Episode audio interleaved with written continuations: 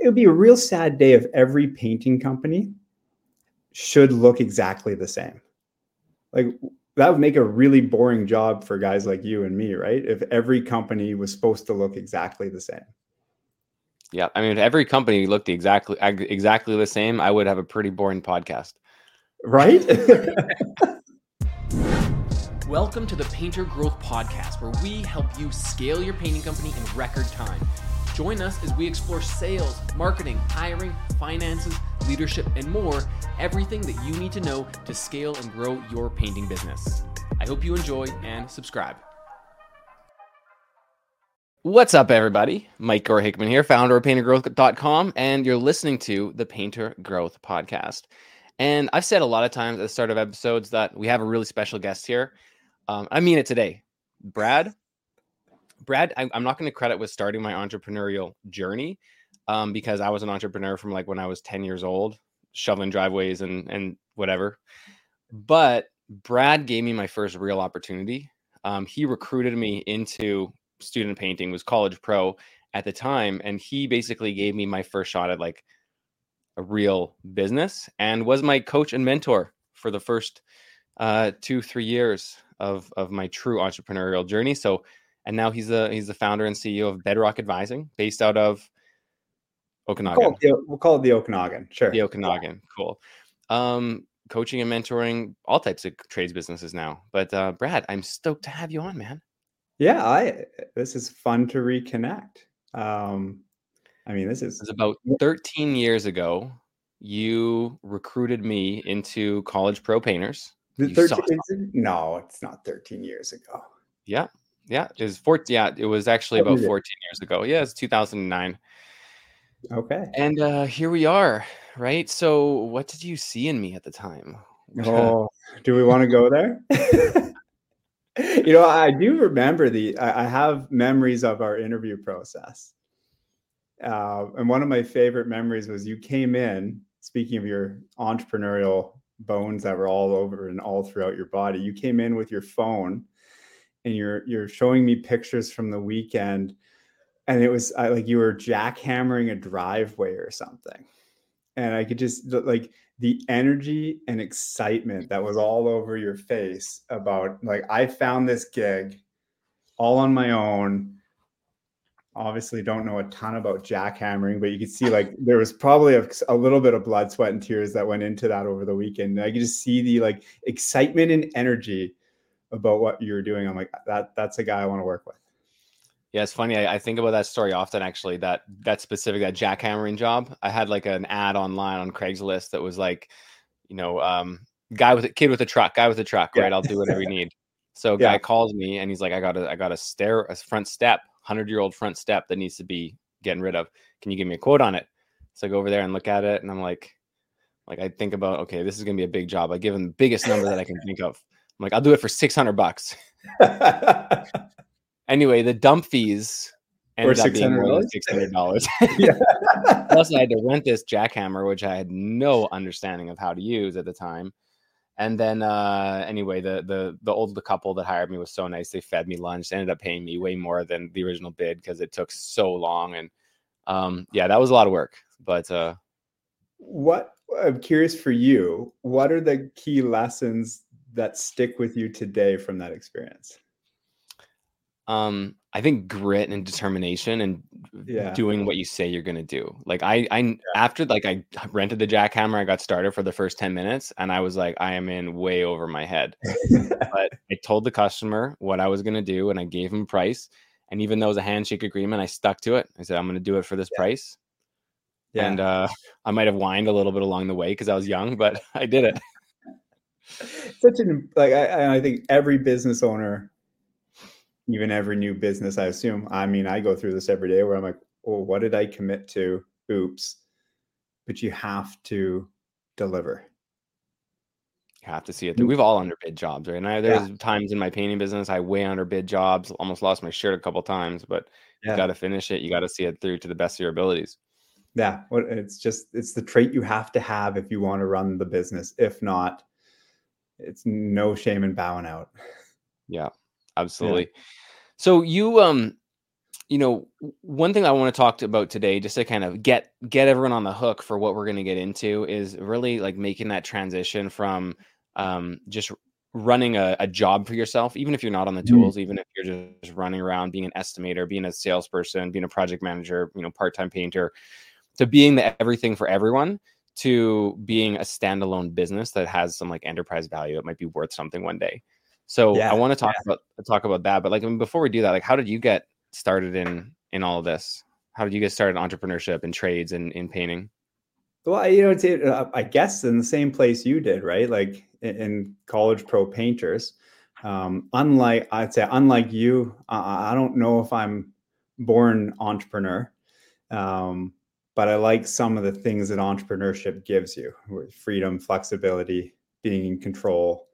Um, so I, you know, I ended up on the corporate side of a franchisor, which probably, you know, gets you like a baby toe in the, the entrepreneurship water. But, you know, uh, m- my passion is more coaching and, and training and, and helping others. And so I've accidentally found myself as an entrepreneur in that space um, rather than on purpose. Yeah, that's funny. I mean, I, there's there's definitely a few routes that people take mm. into getting into entrepreneurship. One is they can't find a job, so they start a company. Right, that's one. That's yep. not the one the route that you took. Right, there's the way that I took, which is I'm I know I'm an entrepreneur. I am completely yeah. unemployable. I mean, literally, I was fired from Home Depot. Um, I was fired from like the restaurant business. Um, because I just am unemployable, right? But uh, and then there's your way, which is kind of stumbling into it into it yeah. the long way. Taken. Um, what have you learned about? What have you learned specifically about like um, not even about yourself, but about like how do I want to describe it? Like because of how you got brought into entrepreneurship, how does that affect like how you coach and how you uh, convey systems and, and trainings to other contractors? It's a great question, right? It's like you know, I look at myself as an entrepreneur, owning and running a business, um, and, and, you know, going along. I actually don't profile as an entrepreneur, and, and so that means something for my journey. You know, I have a little bit less risk tolerance, and so if you look inside my business, that's stamped all over my business. Um, you know, there's things I don't like about. You know, there's things about what's required to be an entrepreneur that I don't have. And you can actually see it stamped all over my business. And it still works. And I think when when I think of like who I am as coach and consultant and, and what kind of our company does, right, is it's there's there's a lot of great ideas out there. But it's really figuring out how do they work for you, who you are in your context. Um, and so that that's my lesson, right? I'm like, even a guy like me can run a successful business. Um, you know, there is a way. Um, but if you ignore who you are and if you ignore your context, I think it sets you up for failure. Right. So um, you, what you're kind of saying is like everyone, like there's so many different ways to run a business. There's no exact like cut and dry model to do it. You need to kind of think like see who you are as a person, not just yeah. emulate what Tom's doing down the street. Like do yeah. what feels right for you in the context of the market yeah, like I get super skeptical when someone's like, do it this way. And you're like, no, no, like these are great things that worked for you. And there's so much lessons to be learned in that. And then I want to figure out, well, how do I apply that for me? Because like what works for Michael Gore Hickman, well, you've got your own unique way. I couldn't emulate you. Like your radio voice when you popped in here, ah, like uh, there's no world in which I'm running a podcast someday. it's not in my cards. I'm okay with that. Um, yeah, so I, I could take lessons from you, principles, and apply it to my business. But if I skip that step of like, well, what's what's the learning in that for me, and how do I do that? Um, I think we end up with something that doesn't work if we if we skip that step. So it's, it, it's just figuring. From yeah, a, like a meta perspective, do you think there's a way that you can take a skill like that like okay i see how mike runs a podcast and i see how he does his intro and he does all that. Is there a way that you can apply that on like a micro micro scale to to your business? I'm certain i'm certain there would be yeah. Um, not even just like that like the podcast skill because that's a little whatever but like just in general seeing how someone does something differently and and taking lessons and just applying them differently to your business. I would hope so right? Like you know what a sad day if it isn't right? Yeah That's yeah, I what suppose. I, I assume there's you know, maybe there's a couple handful of people listening here, right? And it's like they're listening because there's this hope that I can learn some, take some sort of thing from something and apply it to my world. Um, you know, my philosophy around coaching and consulting is really how do we apply that to you? Um, you know, inside our organization, we don't do a lot of like best practices, tips, and tricks. It really is okay. What's the body of knowledge? Um, and who are you and who is the context of your business. And there's mm. obviously some underlying principles in business that just are tried tested and true at the same time right? Um, for sure. Yeah not everything is going to work for everyone. You got to kind of find that right recipe for each person and their preferences and strengths yeah. and weaknesses. Yeah. It would be a real sad day if every painting company should look exactly the same. Like that would make a really boring job for guys like you and me, right? If every company was supposed to look exactly the same. Yeah, I mean, if every company looked exactly exactly the same, I would have a pretty boring podcast, right? and there'd be a lot of unsatisfied customers out there, because um, not every person who's looking to buy a paint job is looking to buy from the same company, right? There's different needs, different concerns, so um, that's a great thing. So how so what if we when we look at the skill and because I think it is a skill of transitioning your business from having a job to having a real company. Like before we start talking about like the specific day-to-day things that you need to do, like who do you like what do you again, I'm trying to I'm kind of struggling with how to phrase this question, but like how do you strengthen that skill of like becoming a business owner?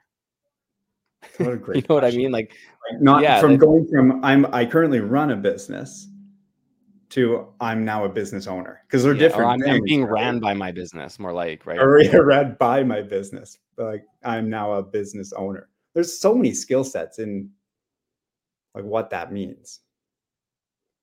Like, what does it mean to be a business owner versus someone who gets run by their business? I mean, if you think about the end result, the end result is I have a business that doesn't, it's not that it doesn't require me, but I get to choose what I do. Mm-hmm. Right. I think having the freedom to choose to paint, to choose to do estimates, to choose to um, run run paint and, and move ladders. Like if, if you can decide you enjoy doing that, and so you choose to do those parts of the business, but you don't have to. Yeah. That is being a business owner. Absolutely. Yeah. Yeah. So how do you get to that point? Well, how do you get to that point, right? That's the question. I don't know. Like, where do people get stuck in that transition? Like, what do you see? Um, I think a lot of people have trouble relinquishing control, and yeah. they they if it has to get if it has to get done right, I have to do it myself.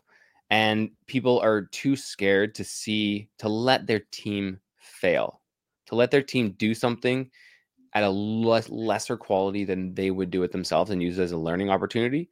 So yep. instead, they just do it themselves. Yeah.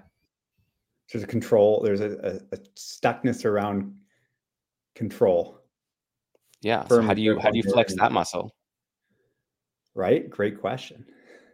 There's no there's no like here are the answers, right? Like it, it, you're going to need to engage with who you are, not just as business owner, but who you are and how you hold on to control. Um, you're going to have to want to, though. Like, there's going to be a like, I, this is the biggest thing I always come to like, to walk this transition from I run a business to I own a business, you're going to have to change as a person. You're going to have to do like deep personal work on on yourself and you, you know there's so there's one a commitment that has to be made to do that. Mm-hmm. And I, I think I, I, I finally we all kind of take that a little bit lightly. Like I've seen for, like for myself and my business, like I've had to really do a lot of work to get to here. As I said, like I'm not naturally built to be sitting in this seat. Um, it's difficult journey. Yeah. But I don't know if people make that, you know, like draw that connection all the time of like, wow, I'm gonna have to really not change who I am, but like really change behaviors and patterns and deep seated beliefs. I'm gonna have to challenge those like day in and day out. One of the strategies that we talked about and kind of masterminded our last uh, in-person event was once a like if you're the person that everyone calls you to solve problems right your painters always call you Yeah. everyone calls you um first of all don't answer the phone and like call them back in 20 minutes see see if they can figure it out and you'll find a lot of the time you'll you'll get a text like 10 minutes later never mind figured it out Yeah. or just throw the question right back at their face right hey hey boss how do i how do i do this how do Yeah. you think you should do it It's a great question. yeah your team is uh your team is very capable a lot more capable than you probably give them credit for so Yeah. challenge them see where they see where they break Yeah. I mean, I, it was like every, well, we know each other from the student painting background. You know, I'd have anywhere from 15 to 25 student franchise owners. And, you know, you can look at the minutes on your cell phone plan for the first two weeks of May versus, you know, the, the first two weeks of June versus the first two weeks of July. And you see that transition, which is, you know, yeah, you ask that, I don't know, it annoys people, but never answer a question. My wife tells me all the time, can you just answer it? Why do you have to answer every question with a question? I don't know. Yeah. Seems to work for me. what do you want to have for supper tonight yeah, it's a good way. You know, it, it's um, it's a good way to lead.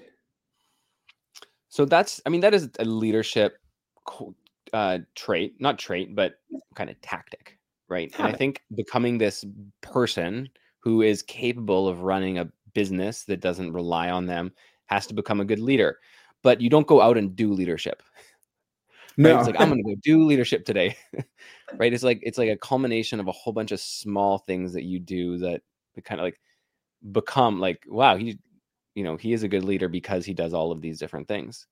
So, like, what are there's some of the other easy wins that some someone can make? Yeah, I think there's some beliefs you have to have, and to like circle back to you know this uh, topic of control. Like, how do you lead if you don't fundamentally believe that the person that's working for you is capable of doing something? Like to me, like that's the belief number one. Like I hold you capable as my painter, as my sub crew, as my production manager. I'm going to hold you capable of doing your job. I'm just going to believe that you can figure it out. Mhm. Like that is like to me like leadership first first bedrock you put on the pile. Like you need to actually fundamentally believe you're capable. Whether you are or not today. Yeah, I mean Yeah, that goes that goes for a lot of things, right? Like if you're if you're gonna say jump across a little gap, you have to believe that you can jump across that gap before you try. Yeah. Yourself yeah. for a second, you're gonna you're gonna fall on your face. Yeah. Yeah. So, you know, that that's where I think you you get stuck with like control or micromanagement. It, it comes from this belief that the person can't, they need you. They can't, they don't know the answer. They don't know what's best for them. They can't figure it out. Um, that's micromanagement. Mhm. Leadership is, and don't get me that's micromanagement. I believe in management. Management's a great thing. Uh, leadership is, um, yeah, I, I think you're capable. And a lot of people, you know, they're not capable, helping them solve their skill gap. yeah, helping them solve it themselves. Yeah. Yeah, that's leadership. I mean, there's there's going to be sometimes where just training is required, right? Yeah, absolutely, absolutely, absolutely. Identifying those times, like, oh, I don't. anyway, yeah, well, I'm, I'm with you, right? Like you see this Yeah. in in our industry, the training, consulting, coaching industry. This like idea that you should, you know, the only tool belt in your, you know, your leadership tool belt is like a coaching leadership tool belt, and like that's nonsensical, right? Like, yeah, there's a training tool. You know, there's also a management tool. There's a performance management tool that's a really good tool. Now, there's all these tools, and you, you're going to have to use all of them. But I think when you transition, when we're talking specifically about this transition from I'm just running a business to I want to own a business, you you have to pull out the leadership tool, the coaching Mhm. tool. I don't think you get there without that tool. Um, and that tool being really developed. And one of the principles there is like, yeah, I hope people is capable of of doing their job. So something that you're really good at is, um, and that's actually a good good uh, description. So training, teaching someone a skill, um, is really coaching them, and and being a good coach is being a good leader. So can you kind Sure. of like juxtapose the difference between just training and coaching? Yeah, I, and I think that's such a that's a great question, Mike. Right? Like distinguishing between what these different tools are, right? Like training is a tool where like I'm just going to tell you how to do something. Right? So like if we're I'm not a golfer, so I think you probably golf a little bit. You could teach me how to golf, right? And you you like here's how you hold the golf club and here's how you swing. That's teaching. You know, teaching is training, right? And and that's a great tool if I have no idea what I'm doing and I want to learn right? Like you've taken me out to a golf course. I can guarantee I have no idea what I'm doing there. But I'm like, Mike, I really want to learn how to do this. And you're going to tell me everything about golf. And I'm going to be like, cool, I'm going to be a sponge. I'm going to soak it up. You probably get Great. Jesse Taryn actually to teach you that. We'll get Jesse out there, right? probably, yeah. We got a really good trainer, right? But you're going to train me, and that's that's teaching, right? I have no idea what I'm doing, and I'm I, I've expressed a sincere desire that I want to be taught. So it works great coaching is like i'm concerned about getting better at something but like um I'm, i've got some form of i'd call it stuckness. Um, and, and so coaching is, is a combination of questions and challenges and analogies where you're you as the person being coached are going to make all the calls right? So if i'm tiger woods he's a golfer right? Um, and tiger woods already knows how to he already knows how to golf right? You don't have to teach him. Um, but there are no fundamentals to, that he still needs to learn. There's no fundamentals. No, there's no fundamentals, right? But someone needs to coach him um, to performance, and so that that looks a lot different, right? Um, these are actually really great. You know, uh, Will Smith movie, Legend of Bagger Vance. If you want to see what coaching looks like as opposed to training, just go watch that movie. It is a great example. I love that movie. That's what. How about, how about Coach Carter? Have you, seen, have you seen Coach Carter? I haven't seen it. I haven't seen it. That's a football one, right? Uh, basketball. Um, basketball, Samuel Jackson. Yeah, I feel like that's a good coaching coaching it's example similar, as well. Right? So that that's coaching, but then we also have like managing. And managing is a skill set that's completely different, right? Like manager versus coach. Like the manager is going to make is going to call the shots. When you're in coaching mode, you call no shots when you're in managing mode, you call shots, right? It's like this is the goal. You know, what did you learn? Here's some advice. Like I'm giving advice. And now when I'm starting to give advice, like I'm going to tell you what to do, now I've crossed into some form of management manager or consultant. That's why like consultants are professional advice givers. I'm going to tell you what to do. Mm-hmm. Really great if you don't know what to do and want to be told what to do. If you don't want to be told what to do, bad tool, right? Like let's go back to our coaching tool. And so, you know, one of these, we go back to this transition, right? From I run a business to I'm, well, I own, like I own a business. You have a more defined skill set where you know which tool you're using, you understand why you're using it with the person in front of you. And so you're developing a bit of a, I call it an executive tool belt which which sometimes you don't you haven't just you just haven't had the opportunity to get that tool belt yet when you've just been out running a business, right? We all went through that. There's some really great ways to teach things, some things I think that people could use to learn how to like identify or how to get into that coaching and leadership perspective. And I would say, um, like situational leadership and the one minute manager that yeah. can, I think yeah. Ken Blanchard. Like, I think that's a great intro. It's a very small book, very quick, very fun read. Yeah. But then, but then that kind of gives you the idea of what the different types of leadership and coaching are, and then how to use them. Yeah, yeah, yeah, like you think of the the leading situationally model, right? Like you know, when we talk about directive or being directive, like that's kind of a little bit more like training. Whereas when we talk about say like supporting, that's actually a little bit more but we mean by coaching. Um, you know, that, what are the different model. what are the different types of situational leadership? So you said like being directive. There's four quadrants, isn't there? Yeah, is it directive, coaching, supporting, and delegative, right? Okay. Yeah, I think uh, that's right. Can you just quickly brief on each one of them and, and how they kind of work with each other when when each would be useful? I think the idea of the model, right? If we take someone's like, I've never done something before, so I'm going to come work for you as a painter, and I've never touched a paintbrush before, and so like I'm, I should be, uh, you'd consider me like an eager learner, and I'm well aware that I don't know anything, and I also don't know anything. So you can be pretty directive with me, right? Like we can train you you don't know what you're doing, you know you don't know what you're doing, and you're pretty excitable. Hold the roller handle like this, go all the way to the top, come all the way bottom, make sure there's no lap Perfect. lines. Perfect. And then we get into doing the task and stuff goes like things don't work. Right. So you get this person who's now like they have some experience, like a little bit of experience or knowledge. Um, and they get, you know, you see that all the time. It's like, I've tried it that. Like you, you hear someone, this is the, like the, the clue, right? If someone says, Well, I tried it that way, it doesn't work. It's like, boom, the second you hear that, put down the training tool and pick up a new tool, right? Because that training tool, like training someone who doesn't believe something's going to work, and you get that, like, I've tried that, that doesn't work. Don't don't try to train that person. They're telling you, I don't want to be trained. So you're gonna have to adjust your style. And so in that model, they call it coaching, which is, you know, asking them questions and I mean, sometimes you know it reads like manipulation. So, but you know, it's coaching. And the idea in that model, when they say coaching, I actually don't like the word because to me, it's more managing in that quadrant. Because at the end of the day, you're going, you don't have a ton of experience. I'm going to still make the call. Me as boss, right? It's like, we'll talk about it. I'm not just going to tell you, like, we'll talk about it, we'll process through it, we'll share ideas. But at the end of the day, I'm going to, I need you to do it this way because you're new. You don't, you, you don't know. So I wouldn't actually, I, I don't like the word coaching there because I'm like, that's not coaching. Uh, I'd call that quadrant managing myself. Okay. But then you get, so then you keep going, right? And the person gets better. And now we've got this like person who knows how to do their job.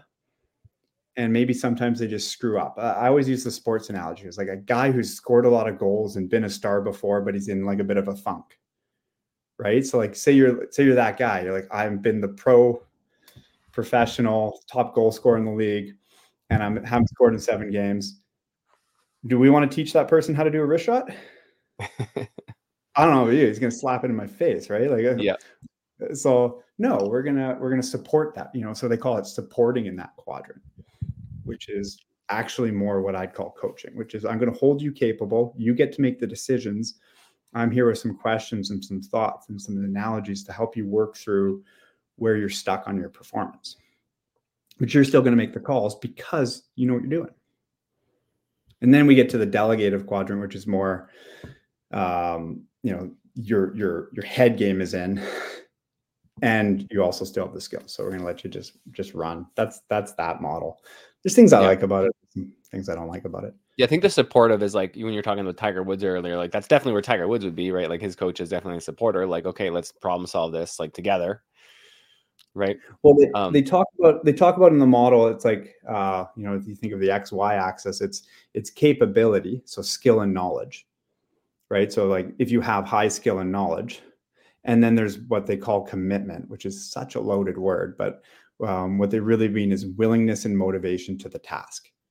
So like I could be fully committed to golf, you know, as, but I might not be willing to, you know, hit with a certain club because I'm like I've struggled with my driver. So like I, I'm just not willing. I'm fully committed to golf. I'm not willing and motivated to use my driver today.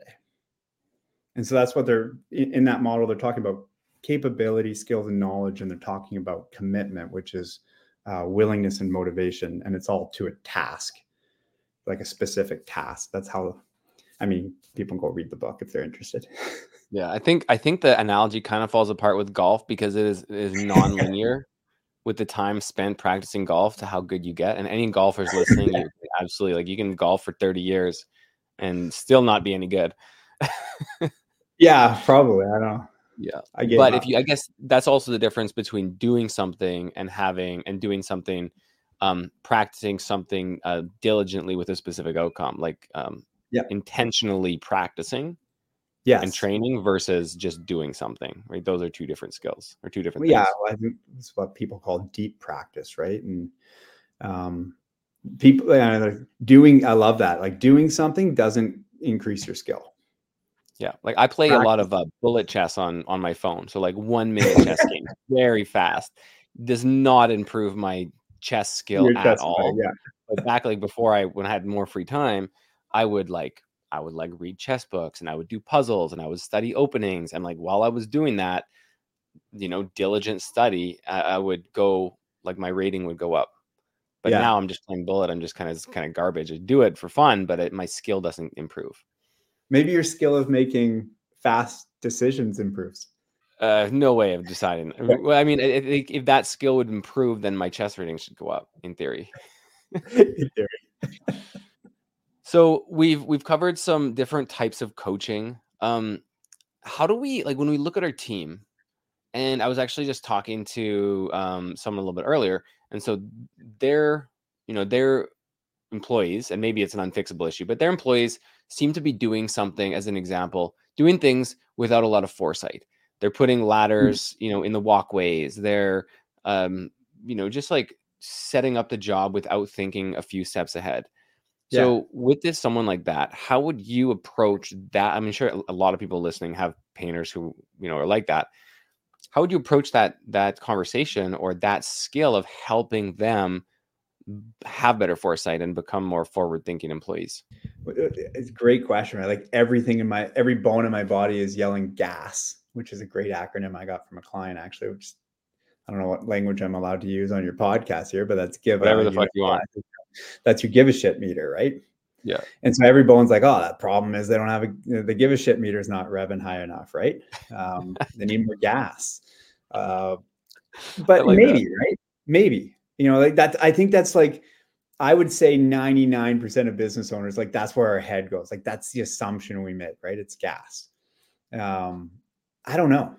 But you know, the one thing that you get from that situational leadership model that I love, right? The first question, right, is like, is this a capability issue, which is skill and knowledge?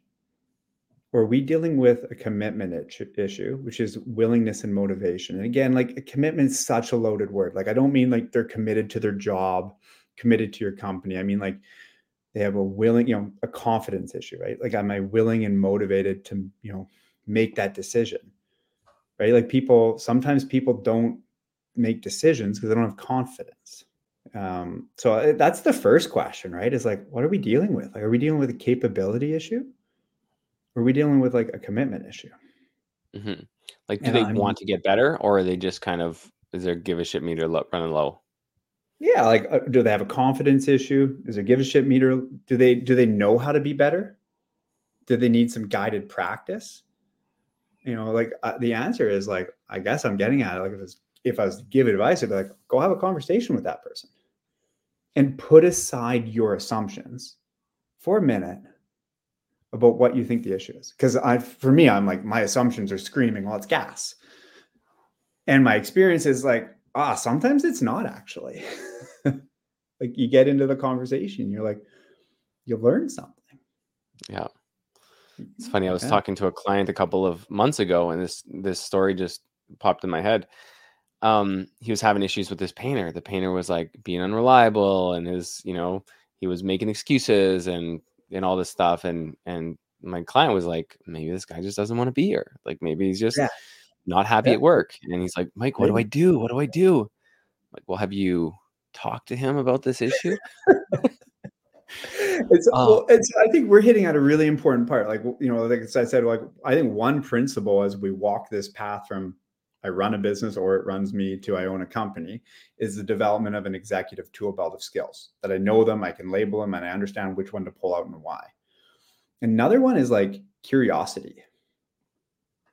Like you, in, instead of like making assumptions or thinking it's this way, you have to like go look under the rock and be curious and, and kind of go like, well, yeah, like I'm going to have all these employee issues. Now that I have this business and I've got 30 employees, I'm going to have a lot of conversations.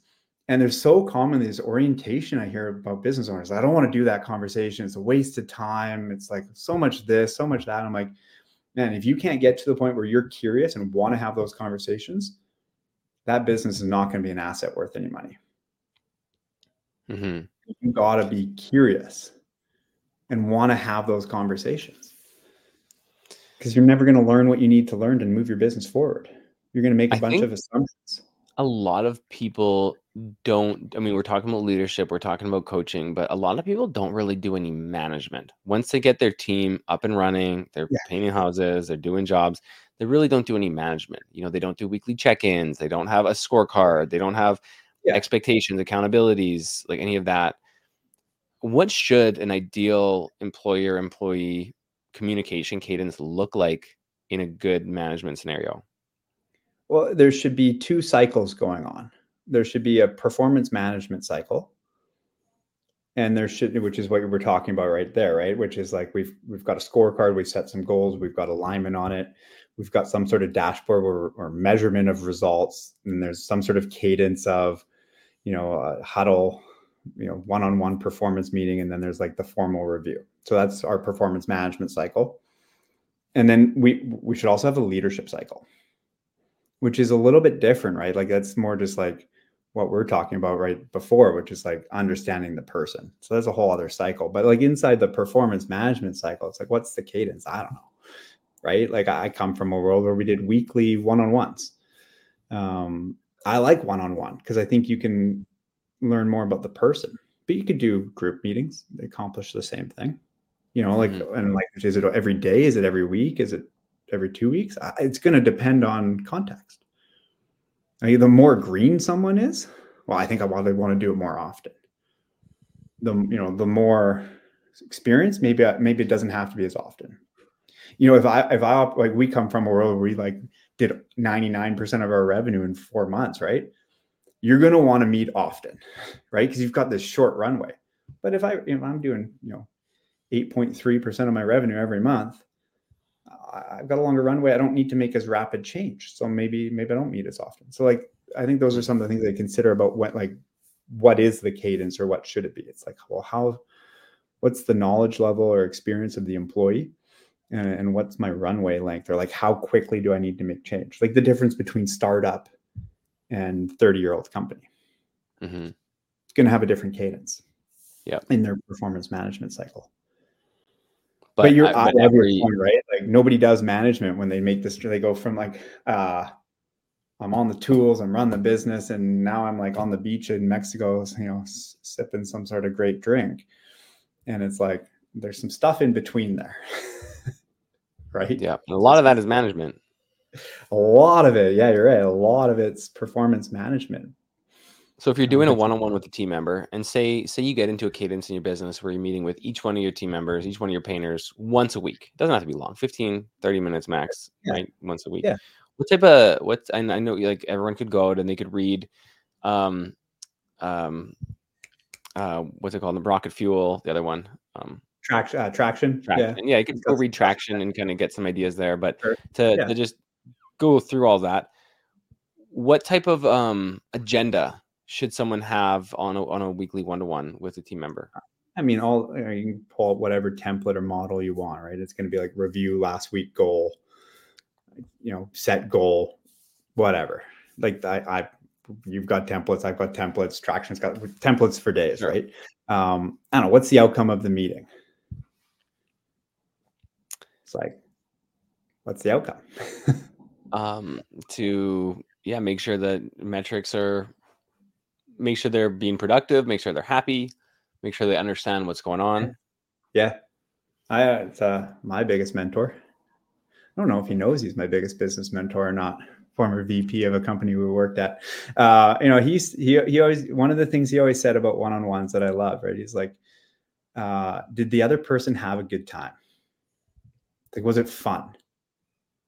And so I remember I'd be driving home from work after like a one on one. We had a one on one meeting, and he'd call me, and it'd be like laugh. And I'd always ask him like, "Hey, I, I, thought our I thought our performance meeting was pretty good today." Like, like because I knew he would call people if he thought like he always went. He always said like after your one on one meeting, you got to ask yourself two questions: Did the person have fun, and do you think they're going to hit their goal or not? And if the answer is no, for goodness sakes, call them. Like, don't wait a week to find out, right? Um, and so like I don't know, sim- whatever the model you're using, like I love those. I like that. I like that for an outcome. It's yeah. super simple. Just cuts yeah. through it all. Have fun. And uh, like fun is important, right? Because especially in something like performance meetings, like you'll see this in an organization where like the management absolutely loves the performance meeting cycle, but like every employee despises it. Right? They don't want to be there. Because mm-hmm. it's such it's this someone's taken the template off the shelf that they've been taught by whatever book or consulting company of like here's this rigidity of this meeting. And like everyone hates going right? Because nobody was like sure we want to follow that agenda but like it's got to be fun and enjoyable so that somebody wants to show up next week and engage in it instead of like show up with the attitude of like i'm just going to tell mike what he needs to hear so like he leaves me alone because i don't want to get my head ripped off.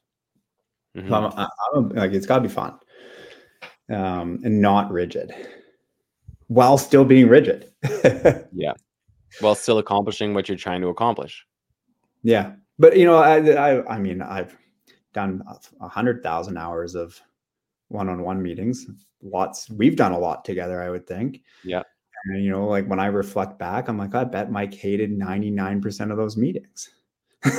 right. And, or like, you know, I'm sure I've got subordinates that would say that about, you know, our meetings. And, you know, when I reflect back, it's like, it's the rigidity of like, what's the goal? The goal is 40 hours of painting. Or what's the, what's the plan? Well, I'm going to do this. Boring, right? Like it's boring. It can also be boring if the person that you're doing your one-to-one meeting with doesn't see the reason for it right if yeah, they're like just right. coming in and they just want to get their 40 hours in and that's it like it yeah. can be hard to motivate someone to want to do that so that's that kind of ties into performance pay too i think that that having performance pay in any in almost every role is pretty important can be yeah can be can be that's Elaborate. a whole that's a whole other conversation. Like that's a rabbit hole. We got time. so so my, my, my I love performance pay. Don't get me wrong. Like love performance pay. So we come from a world where it was piece rated, right? Mm-hmm. And you would ask me like, is that fantastic? And is that the way to do it? Well, absolutely the way to do it. Like piece rate is like what could be more motivating and fair for an employee to get paid exactly what they earned? I produced 80 hours. Doesn't matter if it took me 60, 70, or 50, I get my 80 hours times whatever my pay is. Um, I was running a business where it came out throughout the whole organization. You know, we had 300 painters where it was like 290 of them. Their perspective of the piece rate it was was it was there to take advantage of them. And we actually started testing and shifting people to hourly, and we were getting more productivity on hourly. Why do you think Flew that is? Was it was it bad estimating? Everything flew in the face of what I thought it should happen. Right, it's like every bone in my body is like that should not happen that way. Um, but they, you know, they were stuck on. You know, my, my take was like uh, stuck on. You know, like well, they, they didn't get the results from the performance based pay, so they weren't winning. So, and this is the challenge with like I love performance based pay, but if no, if people aren't winning enough immediately they go to this thing's rigged. This is out to get me. This is the you know some like corporate thing to like make sure the corporation makes more money. And so that's that's my challenge with performance based pay. You set up these performance based pay for performance pay structures and nobody's winning and it'll, it'll actually do more harm than good. Mm-hmm. if people are consistently coming in below. Yeah so you have to be winning yeah. And or you have to rig the rig the system in your employees' favor. Right? Yeah, Pay them when they win, but take the yeah. hit when they lose. Yeah, I was working with a company the other day. We are unrolling. It took us one of the we started in March of last year. It's like I want to do performance based pay. I'm like, I told them like if we put performance based pay in right now with this group of people, with what's going on in your business, they're all going to quit because you guys are losing a lot and you're going to lose for the next nine months. We had to go like we went through pretty painful, hard decisions, restructuring, and like we're sitting here today. I'm like, oh, like you, they've hit their, they've exceeded their numbers for three months now. Complete night and day turnaround. Um, and they're like, okay, we're going to do performance based pay in January. And I was like, for goodness sakes, like rig it. He's like, what do you mean? I'm like, like let's take the 50k off in January and like let's spread that throughout the year. you know, we'll get it back later. If they win in January and then they win again in February, it'll take care of itself. Mm-hmm. But with what this team has gone through, if they lose in January, the whole the whole implementation of it is it's Seward. Yeah, for sure. Yeah, you, you have win, to have right? some big wins at the start, so you can yeah. get bought into the system. Yeah. So you know, like that that's a principle in performance based pay, right? It's like it's yes, I agree. Like it's it's great. I love performance based pay, but it's oversimplifying it to say it always works. Fair, fair. I mean, yeah. that's pretty much there's there's no um Jedi doesn't deal in absolutes. Yes, I love that. it's a great line, man. Like, right? Yeah, there's no there's there's no one size fits all approach, but I think a lot of the time, a lot of the time, performance pay is good, or finding a way to do performance pay in your business, oh, yeah. at least to incentivize people, or have bonuses, not even necessarily piece rate, like product production quality. Yeah. I, I love it. I mean, you're you're trying to figure it out in the long run to get it in place, but sometimes it's cart before horse to start with it. Um, yeah is my experience. Like I've, I've seen it not work so often. yeah, absolutely. And you're, and you're, sitting there going, like, "Why? This is great. Like this is the way it should work." Um, but I love your line, right? Like, you know, if you deal in absolutes uh, and you just hear like performance-based pay, and it's like, yeah, if you're just going to go implement it because everyone says it works, you're gonna, well, we'll see how it turns out, right? Yeah, absolutely. So we we talked about you know the difference between coaching and training um, and teaching, right? We talked a little bit about um, skill transfer. What else are like if we could if we could dig into like one more required skill that someone needs to like become that or not even become that leader but start becoming that leader who could maybe one day have a business that runs without them what kind of comes to mind I mean, it's probably pretty tired and obvious, but like there has to be a commitment to structure and systems. Like you've you've got to get out of the, like like the gunslinger wild west mentality of like just figure everything out, right? And sure, you can go way overboard with like an over reliance on trying to create systems to solve every problem. I don't I'm not one of those people, but like you've got to put some structure in place um, to make things repeatable. Mm-hmm. I mean, I don't think it's to... as obvious as, as not as obvious to everyone as you think. Maybe. I mean, it's super important to have systems. Yeah. So yeah. how do you how would you recommend someone who doesn't have an SOP library for what anyone listening that's standard operating procedure, mm-hmm. uh, like a place where you keep all of your systems and processes. So if someone doesn't have one of those, they've never written a system before, they just are running their business, maybe doing between 20 and a 100,000 a month without any written and documented yeah. systems, where do you start? Uh, uh, once per quarter, having it like, what's the biggest initiative in your business right now? Right. Like, say I'm sitting here and it's like, you know what? I'm like, I'm the thing holding our business back is lead generation. All right. You're going to do a bunch of stuff over the next three months, I'm assuming, to try to get more leads.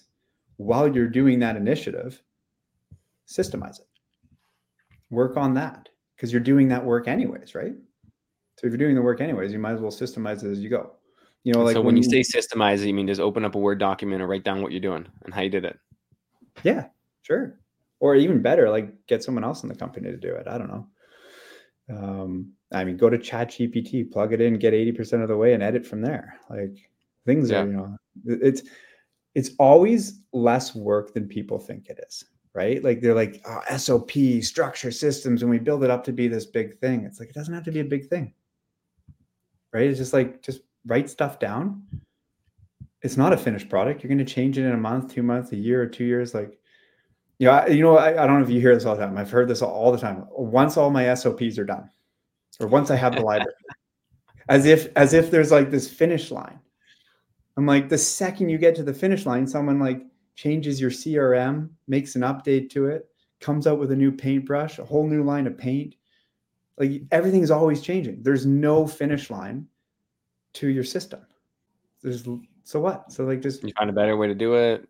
You yeah, remember like, about something else. Like you yeah the, yeah. the second you think you found the right way to do it, like that's a sad day. Because now you're in fixed mindset instead of growth mindset. Right. You're like, this is perfect. This is we just stop.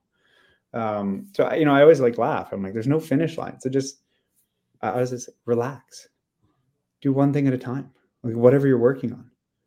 And it'd be, oh, I needed a process for this because this happened one time. I'm like, really? I don't know. We'll wait and see if it happens again. like, yeah. build a build an SOP for something that happened, you know, went wrong three times. That's kind yeah. of my. There's rule. also like working on like working hard versus working on the wrong thing versus the right thing. Like I had yeah. a client who had no work and he was writing an SOP on how to do interior paint jobs. Yeah. Yeah. Right. Well, like we gotta we gotta get our priorities sorted out, right? Like you gotta be yeah. you gotta be marketing, you gotta be doing estimates. This is not a priority right now. it, so I've seen this. I don't know if you see this. Like, uh, as people take this transition from working in the business to working on the business, which is one of the thing, like lines I absolutely hate. Uh, I love it, but I hate it at the same time. So I'm like, I'm working in the business, and now I'm working on the business because I own this asset. There's this like, my time ought to be spent in, I guess Stephen Covey would call it quadrant two, right? Like non-urgent, highly important tasks and I should spend 95% of my time there. And we demonize quadrant one, right? Like highly important, highly urgent tasks, like getting work. I'm like, what on earth is wrong with spending 100% of your work on highly important and highly urgent tasks? What is wrong with that? I mean, there's there's not. I operate my business in that, but not even like I put urgency yeah. on myself, even for things that are yeah. not urgent. Sure. But I, I don't know. I, I live 95% of my days in quadrant one. Now you got to get to quadrant two once in a while because that keeps you out of like the quadrant th- three and Covey's model, right? But I, I see uh, this is like common for me as people walk this transition. They're like, I need to do only proactive stuff. I'm like, no, I, I don't. I don't think. I don't think you know guys running multi-million dollar companies are only doing proactive work. There's lots of highly important, highly urgent tasks that need to get done. Mm-hmm. And if you ignore those, your business is going to crumble, right? Like as you said, like uh, put down the SOP and like go book a job. yeah. yeah, but you know, if you're if you're doing these highly important, highly urgent things, you know, it's not a bad idea to document along the way if it's a repeatable oh, thing sure. that you do in your business often. Yeah, hundred percent. Yeah. And then you get into um, that point where you don't have to do those things anymore. You have an estimator doing your highly important, highly urgent estimates, right? And you have a marketer doing your highly important, highly urgent flyer drops and whatnot. Yeah. Yeah. Well, and, and, and like they're doing it. So, like, I don't know, like get them to document it. Yeah. It goes back to that thing you said about control, right? Like we hold this control where, like, oh, oh, only I could document the procedure. I'm like, I don't know. If I run a painting company, I got a bunch of painters. I would they're the right people to document the painting process. What do I know? I, I I'm not out there every day. Yeah. Yeah, I, I could, you know, come up with a bunch of marketing procedures from like 17 years ago from what I think someone should do for a painting company, but like I'm not out there. you yeah. tell me. Yeah, exactly. And then what what we've a little tip that we've heard is go go out there with an audio recorder or with your phone and take an audio recording or a video of someone doing a skill that you want to document. And yeah. then and then transition that into a into a written document or have a have an assistant. Yeah. Well, like just film it. I guess you know what one of the places I get stuck all the time, and I think a lot of people get stuck is like it needs to look great. And I'm like, does it though? Like, if that's the thing holding you up, like it looks great from just getting something on paper or getting a quick recording, like yeah, you, you can always redo it later. don't need formatting, especially not at the start. World. Not in today's world, right? Like people watch this. Like this is how we consume information now, podcast style or Twitter, right? Like uh, there's not the same expectation of like production value. Mm-hmm. And it's not like it's an external document; it's just for you and your team. So yeah, yeah, it's cool. And then someone comes in and is like, oh, "I think this could be done better," and it's like, "Awesome! Here's the recording. Go nuts!" like go replace it. Yeah, absolutely. absolutely. So yeah. how are you? How are you currently um, uh, offering your coaching skill to the contractor community? What does that look like right now? What does Bedrock look like? Uh, a, a classic membership community. Um, you know, our core product to our, our members is is a one-on-one service, um, and it's really a balance between these things. Like we do consulting, we do you know professional coaching. Uh, we do business training, um, but it's a one-on-one model. Um, so this is mm-hmm. what we. Um, and we're not, and we're not exclusively in the contracting space. Um, I think, based on where I've come from, there's a lot of contracting industries inside our membership, but it's um, not exclusive. So, if someone wants to reach out and, and chat with you, how how should they do that? Uh, bedrockadvising.com. Jump on there, learn a little bit about us. There's uh, a link to a calendar. Uh, anyone can jump on my calendar, and if you can't find space, just email us, call us. We'll meet with people. Um, we love what we do. Well, I can Yeah. put uh, I'll put your uh, contact link in the uh, description of this podcast, wherever it is, YouTube, Spotify, and if anyone wants to reach out to Brad, I mean, you guys heard it just today. Smart dude, knows a lot about business. Saw some hope in me when I was 19 or 20. Uh, I love what you're doing with this, right? Like this is cool. Um, and a lot of good content uh, uh, from what I've seen, and I think making making a big impact on a lot of great painting companies out there. So uh, keep up the good work. I'm working on it. This is just the beginning. Yeah, good. Um, I'm excited to see what you come up with because um, yeah, you guys are doing some cool stuff. Sounds good, Brad. Well, uh, thanks again for coming on, man. That was hugely valuable. Um, I mean, I got a whole page of notes here, so stoked to uh, chat with you again. And. Sorry, Sorry to cutting you off. Fun conversation. So thanks for having me, and uh, it was good to catch up. thanks, Brad. Awesome. Until next Ciao. time. Thanks for listening to the Painter Growth Podcast. If you want to grow your painting business, go to www.paintergrowth.com or click on the top link in the description. Talk soon.